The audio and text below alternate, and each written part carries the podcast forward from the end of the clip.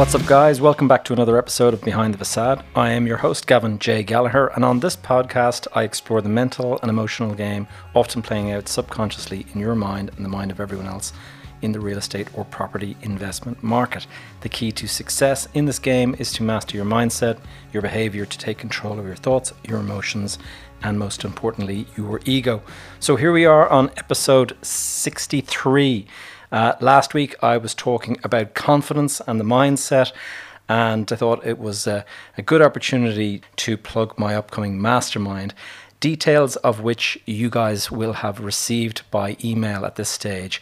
And if you haven't received an email, then please reach out and connect with me over social media if you are interested in participating in that mastermind. Um, it's going out on, to everybody who is on my email list. And so if you haven't already added your name to the email list, you can find that at gavinjgallagher.com forward slash go. All right, so this this week my guest is Mr. Andrew MacDonald. Now, Andrew is a London-based commercial property agent, and he has been in this sector for over 25 years. So, tons of experience and knowledge to kind of pass on to us today. The discussion is going to go into a lot of you know the, the various things that Andrew's seeing in the market, but um, he's also going to give some of his views on the direction that he believes the market is going to go and some of the opportunities that he is actually looking at himself nowadays because he's recently set up a new venture called Credo Living.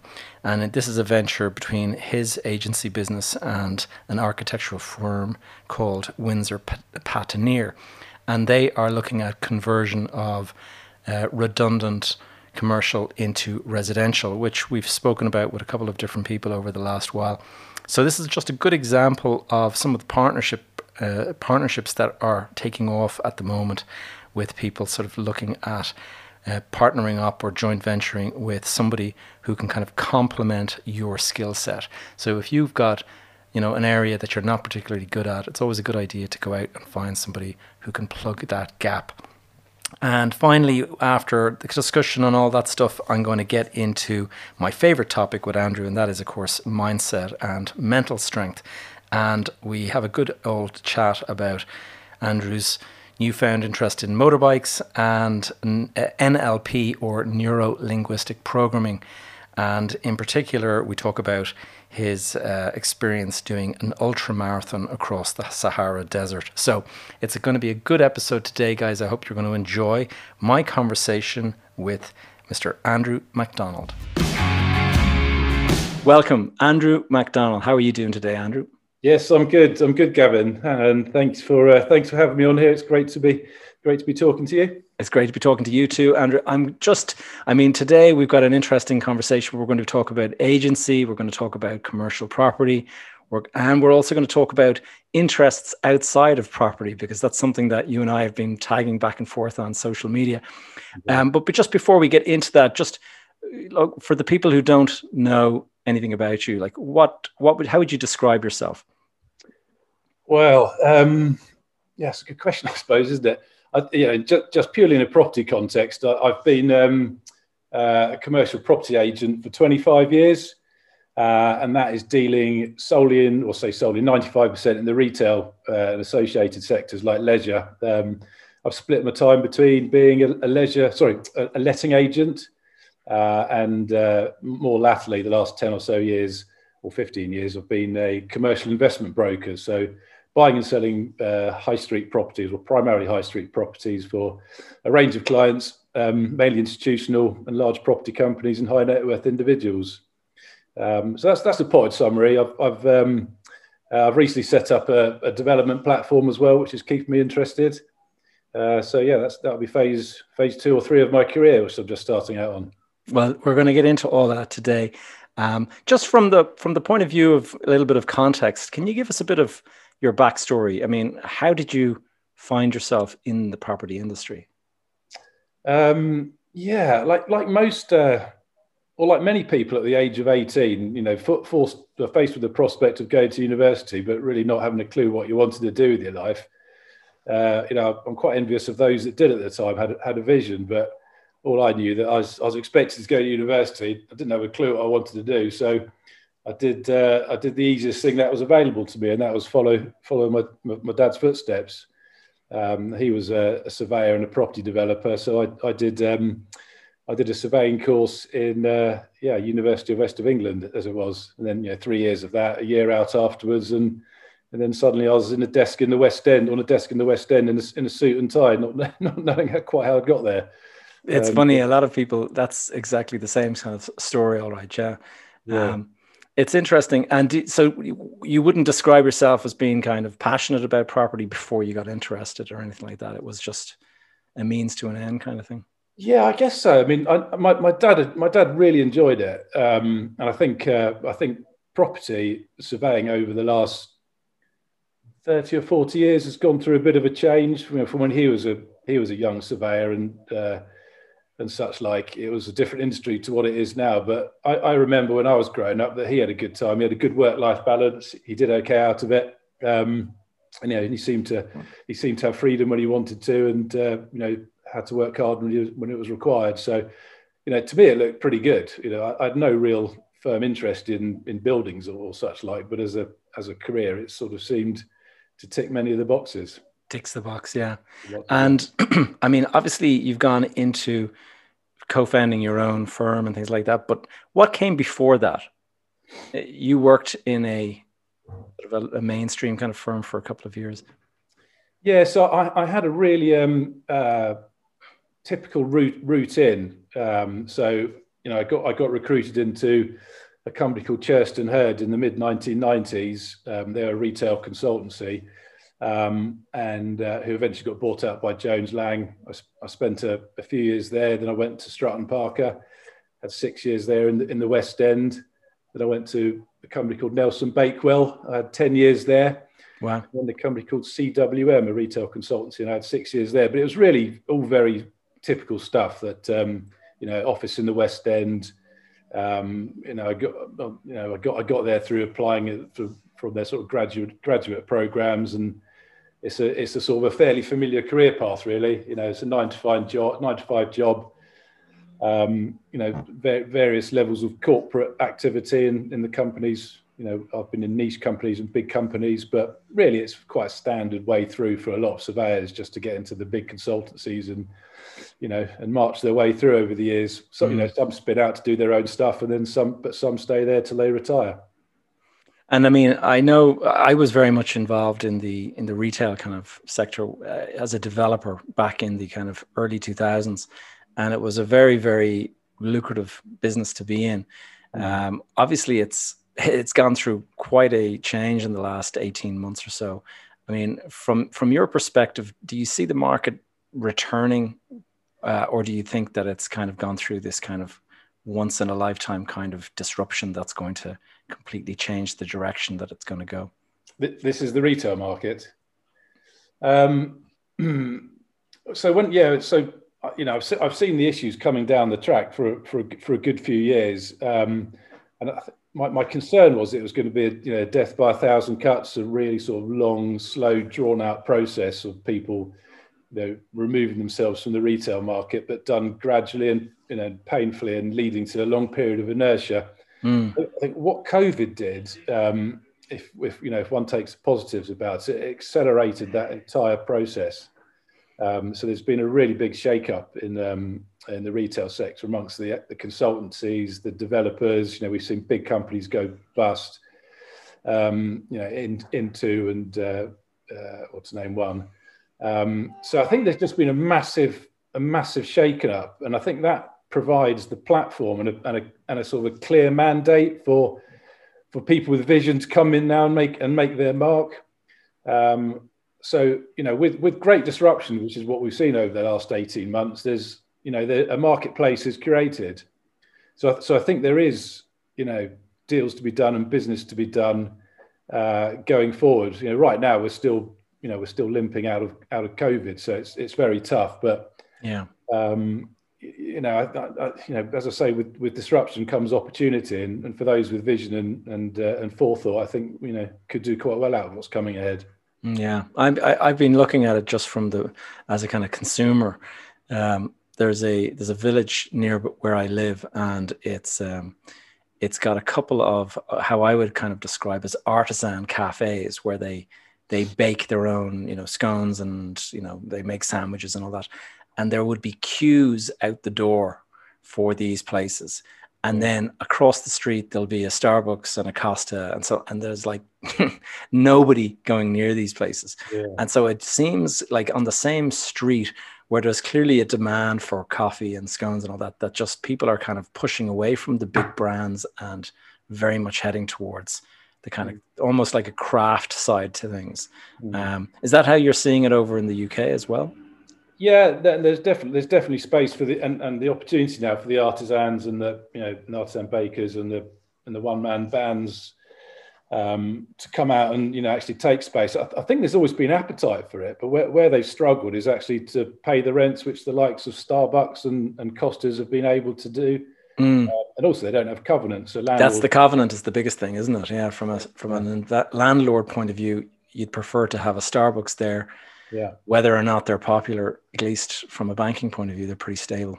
Yeah, there, there's just been no there's been no consumer choice, is there? The, you know, it's been yeah. Starbucks, Caffè Nero, Costa Coffee. Yeah, this is just in the in the in the coffee sector. So you know they've been busy, but you know you bring you bring in independent retailers, you know, who've got a good manager and a good owner who you know who pour their heart and soul into it. That's where people want to spend their time, isn't it? Not in some sort of face faceless brand. Yeah, it's uh, so true. Yeah. So that's um, yeah, that is one of the good things which is going to come out of this. The the, the, the one man bands, the, the local operators will will will have that ability to open stores again. Yeah, no, I think it's it's not all bad, all right, for sure. I mean, from the point of view of residential market, obviously, it's like it's tearing away.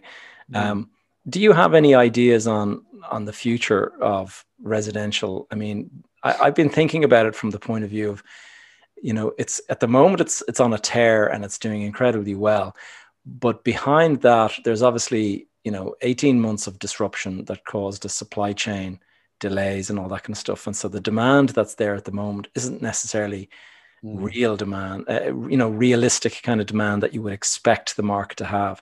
And so, and then on top of that, you've got the fact that um, people have saved up all of the this money and, and stuff like that, and this kind of it's going to be unleashed. But you've also got the the government support schemes and the you know the the stimulus and things like that. Do you think there's a, a risk of the residential market kind of dropping off a bit at some point in the future rather than tearing on as it's been going? Yeah uh, yeah for sure. Um, you know you, you've only got to sort of read two sides of a newspaper at any given weekend, and you'll and you'll see that house prices are at a record high, and you know we've had record growth. And you could t- you could turn over the following page, and you'll read about, you know, we've this is a 300 year recession that we're in. Um, yeah, that's the thing. It's strange, isn't it? it it's it, it's it's counter. It's kind of going against all of the the wisdom. I mean, 18 months ago, I was saying we're going to be in for a recession, and then I've been sitting there eating my shoe. as I watch the market tear away. And I'm like, what the hell yeah. is going on with this market? But I don't think it's I don't think it can last forever. And, I, am just curious, just what your do you have a an insight on where do you think it, the well, market could go? Um, I've no I've no real insight apart from you know just my sort of feeling as a property professional, and I you know the, the economics don't don't uh, back up the you know the current circumstance as far as I can see. So I I would be I would be um, I'd be sort of cautious about my approach to well I am cautious about my approach to residential. If you're going to buy buy buy well buy cheap. Um, but uh, yeah, but but what there is is a, is a sort of a shake up in the way we live, isn't there? There's um, the so work from home and all that. Yeah, work from home. Yeah. So you know whether that means there's going to be continued activity because people want to move out of the cities and into the countryside. Um, uh, you know that that's going to carry on driving the market for a while. So you know we might get two tier markets. We might get the city centres suffering for a bit if, if there is a sort of a, a big migration from you know f- flat living and apartment living into into the suburbs. Um, you know we might we might get continued house house growth in the nice commuter towns. Yeah, to be seen, but just really a bit of caution is required, I think. It's a difficult one, all right, because I, I kind of feel like that cities will bounce back. You know, um, big big organizations they thrive on the collective energy that comes from you know a big office and lots of people sort of mm. turning up and stuff, and this forced kind of change of our way and stuff like that has been nice and I've enjoyed the the balance that it's given me and stuff like that. But you have to kind of wonder, like when it comes to ambitious young people, you know, thriving, you know, wanting to kind of get ahead and stuff. And what does it take to get ahead? Well, you know, you want to be seen by your manager, you want to be the boss to kind of notice how how many hours you work compared to the other people and stuff. A lot of that just is kind of being missed at the moment. And so mm-hmm. I kind of think that there'll be this migration back to the city by those kind of people. And there'll be a splitting of you know salaries and stuff like that. You know if you want to live down the country well then you're going to have to take a commensurate pay cut you know? Mm-hmm. um, it'll be interesting to see how it all plays out. Uh, obviously i've been i've been looking at your um, your career and you, you you went from working in the big firms to starting co co-founding your own two firms. You've got credo living and you've got tandem real estate. Um, tell us about those. Um, so t- t- yeah, tandem real estate is a continuation of, or pretty much continuation of what I've done for the last 25 years. Um, I mean, I took the decision a couple of years ago that I wanted to sort of run my own my own agency, uh, and, I, and, I, was working in a in a primarily well a pure retail agency consultancy, and it was just getting harder and harder to to buy sizable profitable property investments for you know my historic client base, um, and it was difficult to you know, position ourselves as multi-sector agents at my last retail consultancy. So at Tandem Real Estate, we've got the ability to, um, uh, you know, to do deals across all sectors, you know, industrial offices, retail, you know, leisure sectors and such like. So we've got we've got that platform uh, to do that, and there's just me and uh, uh, me and another guy, Andy Taylor. There's two of us doing that. Um, and uh, yeah, we've we've got going at the beginning of this year. Um, you know, it's obviously a, tough a tough market. It's been a tough market, yeah. To into, but um, you know, I've I've seen two or three uh, two or three markets, not quite as bad as this, but three similar markets. So, you know, we'll we'll, we'll come out of it. Um, and uh, you know, in the meantime, I've set up Credo Living, which is um, our commercial conversion platform, and that's a joint venture uh, between Tandem Real Estate and a firm of architects, Windsor Patania and uh, you know we are out looking for redundant town centre space, um, you know, for converting into into residential and perhaps other uses as well. Okay, I see. Yeah. yeah. So is this is kind of like high street stuff that's no longer in use or anywhere? Yeah, um, it, it, is. It is high street. Although I'm mindful about what I said a few minutes ago in, in yeah. terms of the city centres not being a sort of you know place where people want to live. So um, you know, whilst I, I, agree with you, I think the youth, I think the youth will come back into our city centres over over a period of time. Um, I think we've got to recognise that you know it might be slightly difficult to to really capitalise on that sort of small apartment living in the town centres for a little while. So, mm. you know, the, the good thing about being small and niche is that we can be, I hopefully we can be fleet of foot. Um, so, you know, we'll look at we'll look at other deals along the way as well, which is what which is what we're doing. But yeah, I mean, I, have I've seen I've seen the ta- the town centres, you know, in the retail market suffer over the over recent years. Um, you know, it, it's fallen in our favour that um, uh, you know the, the general permitted development order is is is changing to you know to allow greater flexibility from commercial to residential. So that so that so that bodes well. Yeah, that's been helpful. All right, um, and and tell us. I mean, setting up your firm what kind of challenges did you face? I mean, obviously COVID being the number one, but um, in terms of Credo and stuff like that, I mean, um, I presume investment capital, you've got all of your own, your old connections and your old clients and stuff like that that you can go and speak to about investing yeah. and things like that. Yeah, yeah, no, we do. I mean, we've got uh, you know we've got good contacts amongst sophisticated investors and you know the general property fraternity up in the West End. Um, you know people have expressed interest in, in backing us. What, what we're trying to do first of all is is create a bit of a track record. Um, so we're looking at sm- smaller deals at the moment, which we can which we can finance amongst the partnership and with some close close contacts.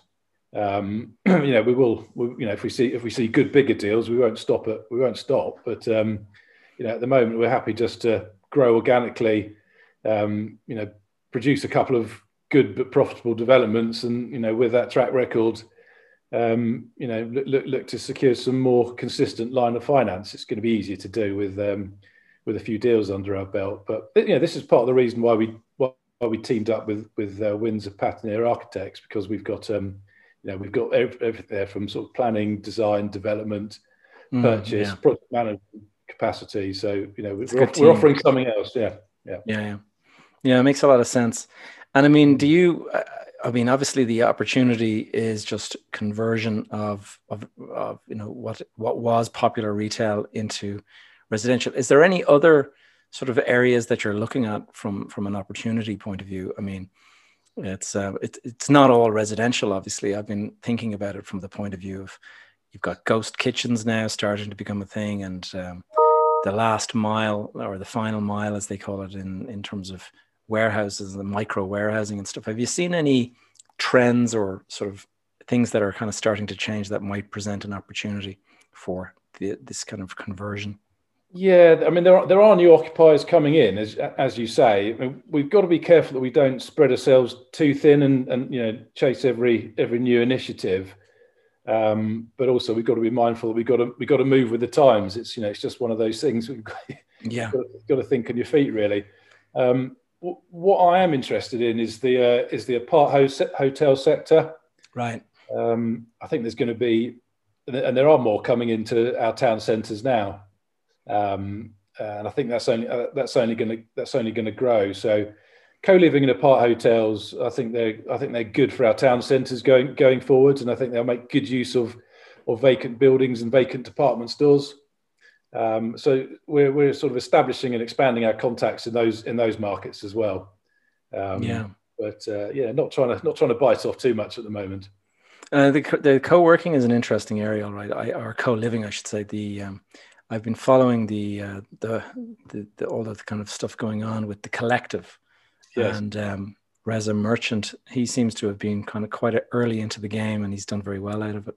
Yeah, yeah, no, you know, yeah. I mean, he, he was he was well, I think probably the first, wasn't he? In you know, his sites that you've got. Not that I, not that I've been to one. I haven't had that chance yet, but um, you know, I could imagine when you're sort of first starting out in in in London as a as a 20 something, it's probably a, a, highly desirable place to live rather than a sort of a, a grotty flat in, you know, above a high street. Um, that's the thing. I think I think that's exactly what uh, he captured that immediate you know need for himself i guess because he's he was of that kind of age group and you mm. know he also had i don't know anyway we, we're not here to talk about Reza merchant but i just wanted to um, i mean it's interesting that you brought that up though because here in ireland um, co-living uh, a lot of people looking at co-living but there's actually been quite a bit of pushback from communities and stuff and they don't want to see it going into that area. Do you find the same happening in the UK, or is it generally more welcome? Uh, you know, that, I mean, that, yeah, I mean, co- living in, in, to some people is just a posh, a posh uh, fig leaf for an HMO, isn't it? That's that's the thing. Yeah, that's kind of the the yeah. terminology I've heard a few times. Yeah.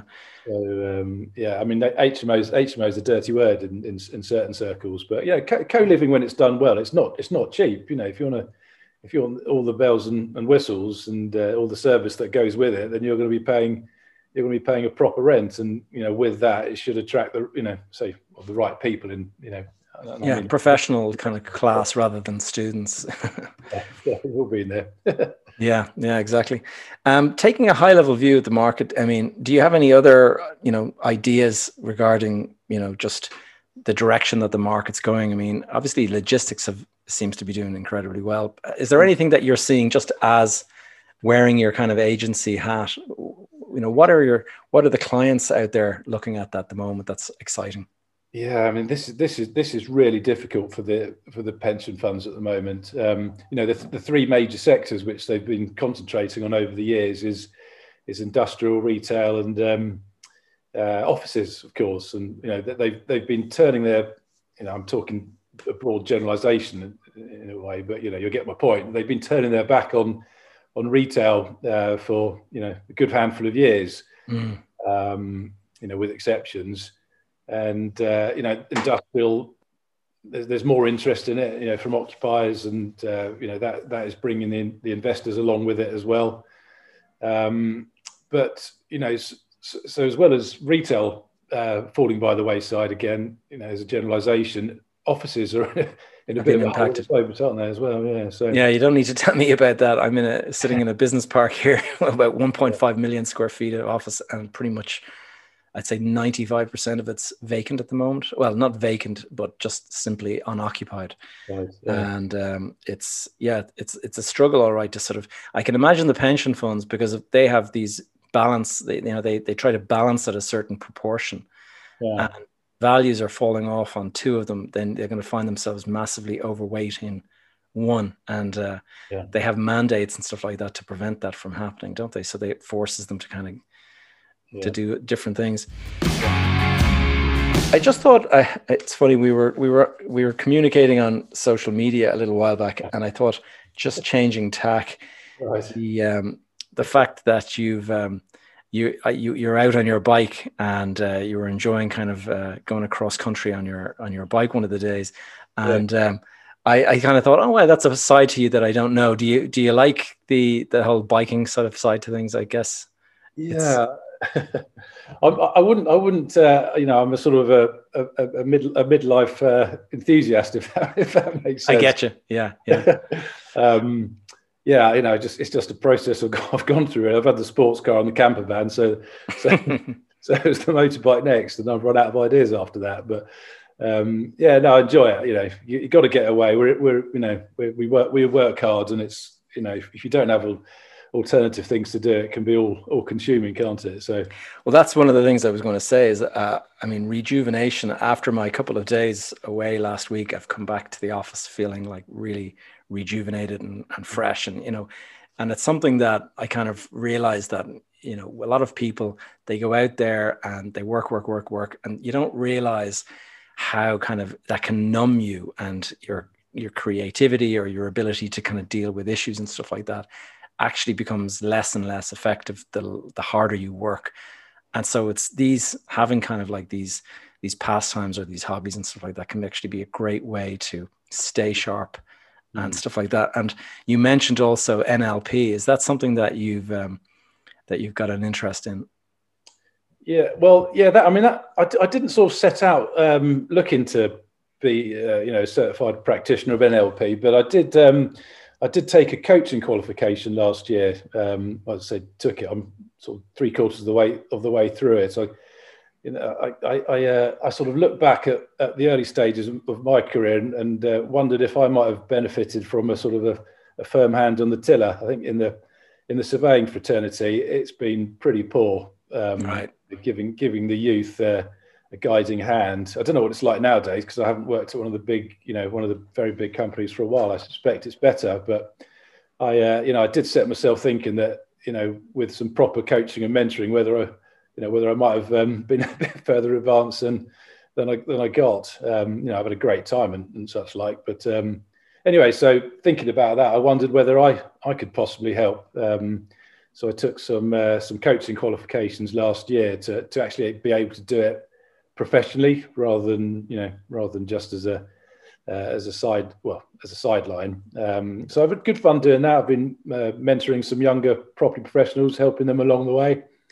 And then um, uh, the further you get into that, then you sort of work out that NLP, you know, neuro linguistic programming, put my false teeth in, is um, is a useful sort of adjunct to it. You know, it's all about getting the best out of yourself. Um, talking. It's very effective. I mean, that that is one of the um, strands, I suppose, of of mindset, and and this whole podcast that I do is is very much focused on mindset. And um, last week's podcast was all about you know confidence and and i think a lot of people out there are interested in becoming property investors but the one thing that they kind of lack at the at the outset is confidence mm-hmm. and i do think that you know neuro linguistic programming would actually be a very useful aspect mm-hmm. to kind of add to that because when people are starting out they really kind of their mind is working against them uh, you know because you lack that confidence of of doing your first deal and yeah. you kind of you don't know uh, am i doing something right am i doing something wrong and like you say having a coach or a mentor and stuff like that is is kind of a valuable asset to have. Uh, i know looking back at my own career I, I, I got very lucky in a couple of occasions and i made a lot of money on a couple of deals. And it immediately went to my head and I suddenly thought, oh, I've you know figured out the magic formula for making money, and I can do I can do this everywhere. And uh, and I and I and I was humbled pretty quickly by the market, and I thought to myself, you know, if I had had a a mentor or a coach or somebody that was you know much more more experienced in my corner and was somebody that could sort of say, hold on a second, have a look at what you're doing here.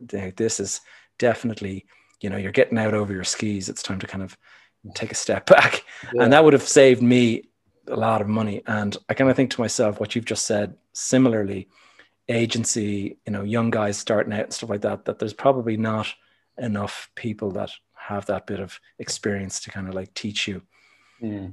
well, the it's, ways. It's, it's, considered in, you know, it, will be considered a, a luxury in, in these big practices. You know, if you're not, if you're not making money, then you're not particularly useful. You know, some of these big surveying fraternities took on the HR departments with a, you know, they didn't want those, but you know they've had to move with their time, with the times. And I think a good coach and mentor will will will, will pay for himself or, or herself.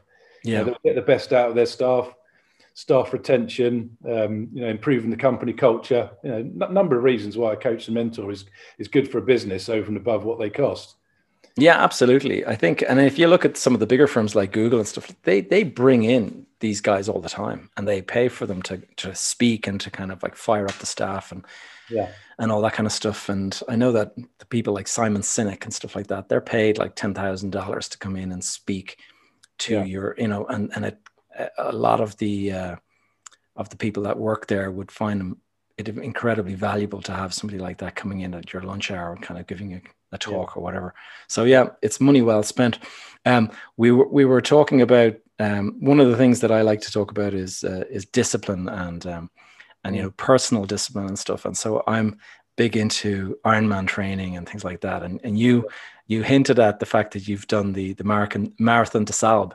Um, yeah. Tell us about that. there'll be a lot of people now that don't even know what that is. So why don't you just give us a little rundown on that? Yeah. Okay. Well, I mean that that was another sort of um, delve into my midlife crisis. I, I, I did that at uh, I did that at forty. So that was after the camper van, but before the motorbike. uh, um, but uh, you know, I got into I got into exercise. I don't know when you did, Gavin, but you know, between leaving university in my mid thirties, I you know, if I went to the gym a half a dozen times, it would probably. You know, I played golf, and that was my exercise. Um, and then I got into my thirties, and I thought, you know, this is, you know, this is these trousers aren't comfortable. Um, yeah, yeah, I can relate. Yeah. so, um, and I needed to, you know, I, I, need, I need, so, I need an outlet for my energy, and it's, you know, it wasn't the bars and the nightclubs anymore. It had to be, had to be running and and uh, and the gym. So, I got into, you know, various um, you know, sort of running running races and uh, you know across the UK. I did a, a few races, never particularly well, but I thoroughly enjoyed them. And and then um, you know I found myself from going from a 10k to a half marathon to a marathon, and then I'd done an ultra marathon, and all of a sudden somebody asked me to sign up to to the marathon des Sables, and um, I just couldn't say no really. that's um, yeah. that that's five. Isn't that five days of a marathon a day, or and there's double marathon towards the end or something. Yeah, it's uh, it's six it's six in seven days. So um, six marathons in seven days. Yeah, and it's not not on roads. No, it's no, across the desert in the Sahara.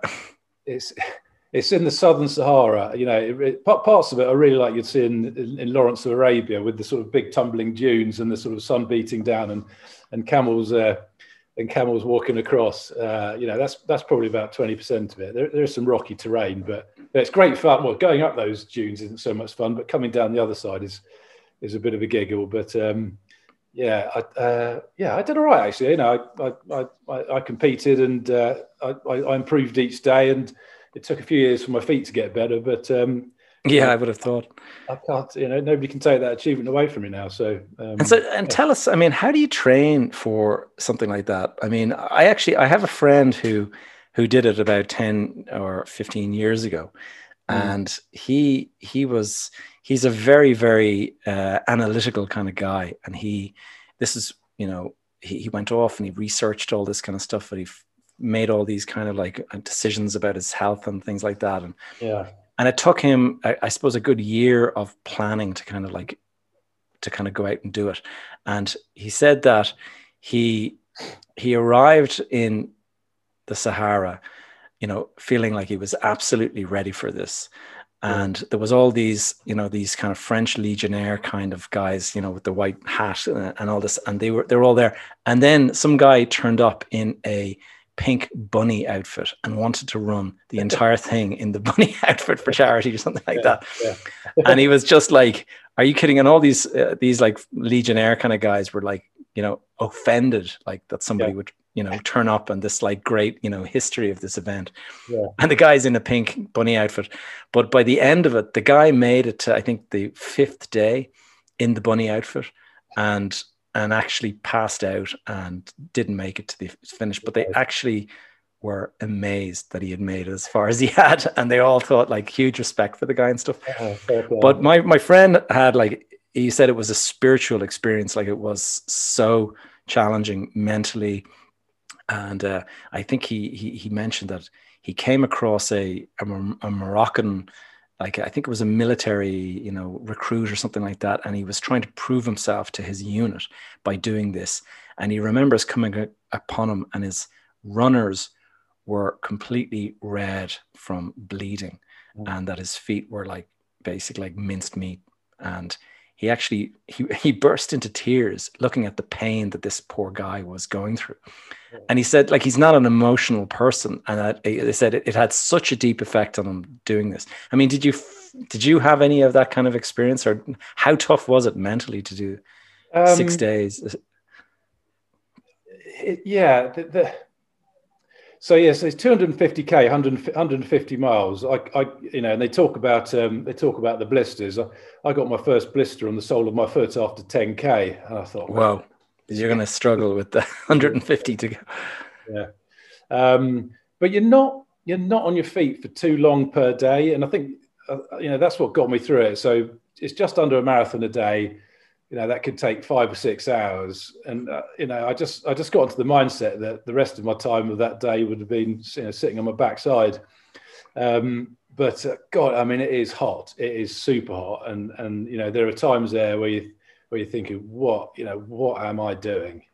What have I entered into? But um, yeah, you know, the, the camaraderie is fantastic. Um, yeah, the, the, the, evenings are great. You know, and there are things which just drag you through it, drag you through it to the end. And really, if, you know, if, if, if you're halfway through the course in a day, you can't stop. So you've got to, yeah, got to finish. Um, and, and some, you know, I, I went there to do as good a time as I as I could. Um, and it was, you know, it was hard work. It was really quite painful. But a lot of people, you know, I was 40 when I went, and uh, I was probably just under average age.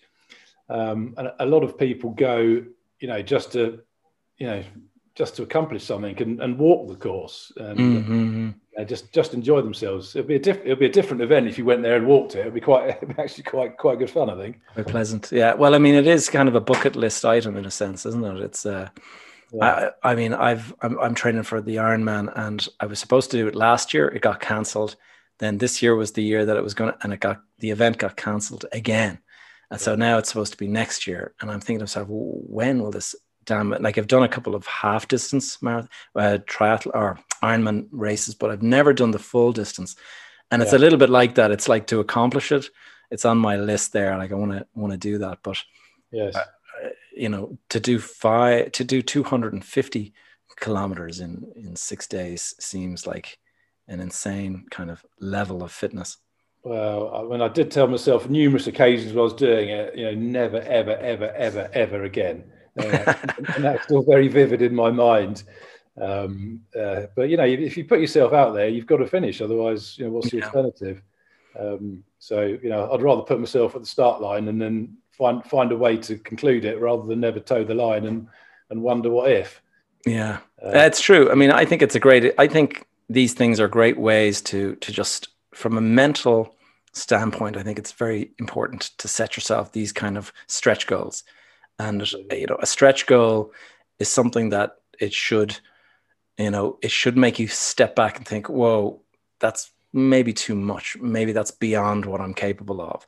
Mm. If it, if it do, if you don't have that immediate reaction, then it's not really a stretch goal at all. Mm. And um, I can remember on a few occasions doing something like that. And I did, did the New York Marathon back in 2002. And it was the first time I ever did a marathon. And I can remember thinking to myself, never again. And then the following year, there I was lined up to start again and do it and, and try to beat my time. So it's it's funny how the mind kind of plays games. Yeah, yeah. Well, I think I think just on an NLP route, I think every time you say to yourself, "I'm not going to do it" or "I can't do it," you you know you're talking you're talking to your subconscious, aren't you? You're, you're convincing yourself that you're not good enough, and and conversely, every time you you know you, you pick up the courage or the stupidity to to toe the line and and uh, um, and get through the race by hook or by crook, you you know you you've you've reinforced the fact that you are you know quite useful, capable, yeah. yeah. and determined and and all that. Yeah, no, that's great. Um, Andrew, we're coming to the end of our time. I just uh, one of the questions that I ask my guest every week is um, for yeah. some advice, um, but not to the general. I, what advice would you give yourself now, looking back on your career and knowing what you know? Is there uh, some advice that you would give your younger self um, that you wish you had received at the time? Um, yeah, so the, um, oh God, that's a good question, isn't it? I suppose um, I mean, I should have bought my first house earlier, but that's that's that's boring, isn't it? Um, well, it's a lot of people who listen to this be thinking, mm, "Yeah, I've heard that a lot." So go out and buy your first house, yeah, guys. first house, yeah, you never regret it, or you shouldn't regret it. Um, I think get your network, get your network as large as you possibly can whilst you whilst you're young and you've got the energy. Just throw yourself out there. Um, you know, meet everybody meet anybody, you know, talk to anybody. You know, you never know when these people are going to be going to be useful again. Um, and I, I, was lucky enough that I did establish a good network. It, it, you know, it could have been larger, but the older you get, the less energy you have for these kind of things. So, yeah. really get your network established, and but also um, think outside the box. You know, when I when I was very when I was starting out in surveying, it was for me it was agency. I couldn't see I couldn't see anything else. Um, I wasn't well read enough, or I, or I, perhaps hadn't thought about other other sort of sectors of the market. So I, I, just I stuck at agency for a long time, even when we had the the credit crunch of 2007, 2008. Um, you know, if I'd have known more about what was available or what other options were around at that time, then I would have probably taken the leap at that time. But I was very sort of one, you know, single single-minded and, and uh, probably lacking knowledge, I guess, of, of, of, you know what else was available to me. So just keep your eyes open, um, establish the network. You know, work out what other options you've got available. Um, don't stand still for too long, um, and just put yourself out there. Really, you know, if, if you're not going to put yourself out there, it's it's it's, it's difficult. Mm. You know, you've got to you got to you got to pick up the courage and and really sort of you know grow a thick skin and, and put yourself out there. And you know, I did that quite a lot when I was younger. I probably could have done it a bit more, I suppose. Um, but uh, good question that is actually. Yeah. Thanks. Thanks. One, one, one, to ponder on. Yeah. One to ponder. Well, and it, has been great speaking with you. Um, if people wanted to uh, reach out and learn more about you, what's the best way to connect with you? Uh, oh yeah. Okay. So um, Tandem Real Estate is my um, is my commercial agency. So that's tandemrealestate.co.uk. My contact details are on there. Uh, Credo Living is the commercial conversion platform. CredoLiving.co.uk. I can be contacted through there. I'll put links in the show notes for people if they want to find those. But ho- hopefully, in the West End, when the bars are open and we're allowed out to play again, I'll, I'll, I'll be circling around Mayfair and Soho, so you can spot me on there and just just grab just grab me for a pint or a coffee. we'll we'll do that. I look forward to actually when I'm actually able to get back to the UK. It's uh it's been quite a while. I, I was there in March of 2020, um, doing a speaking gig, gig with uh, Brendan Quinn, and uh, and that was the last time I was in the UK. And yeah. prior to that, it was every month that I would be over. So it's um, yeah, it's been it's been a long a long break. Look forward to catching up with you next time I'm in Good. town. Yeah, no, that'd be nice. Thanks for having me on, Gavin. Good to see you, Andrew. Thank you. Okay, so that's it for episode number 63 of Behind the Facade. Thank you so much for listening. As always, my number one ask is to leave a review or to share the episode with someone you think would benefit from it. In today's show notes, you'll find links to Andrew's Credo Living platform and to his Tandem Real Estate website. along with anything else that I can think of. Oh, yes, the Marathon des Sables will be going in there as well because this year is the 35th anniversary, and you can just see some of the sites that uh, Andrew took on back when he did it. If you have any questions or topics you would like me to discuss in future episodes, please feel free to contact me via the Facebook group Behind the Facade Community. Alternatively, you will always find me on social media using the Gavin J. Gallagher handle, and that includes my YouTube channel, which is the area of focus for me these days. Lastly, as always, stay up to date on various events and challenges I am working on by adding your name to my email list already discussed today, but can be found at gavinjgallagher.com forward slash go. All right, folks, hope to see you again next week.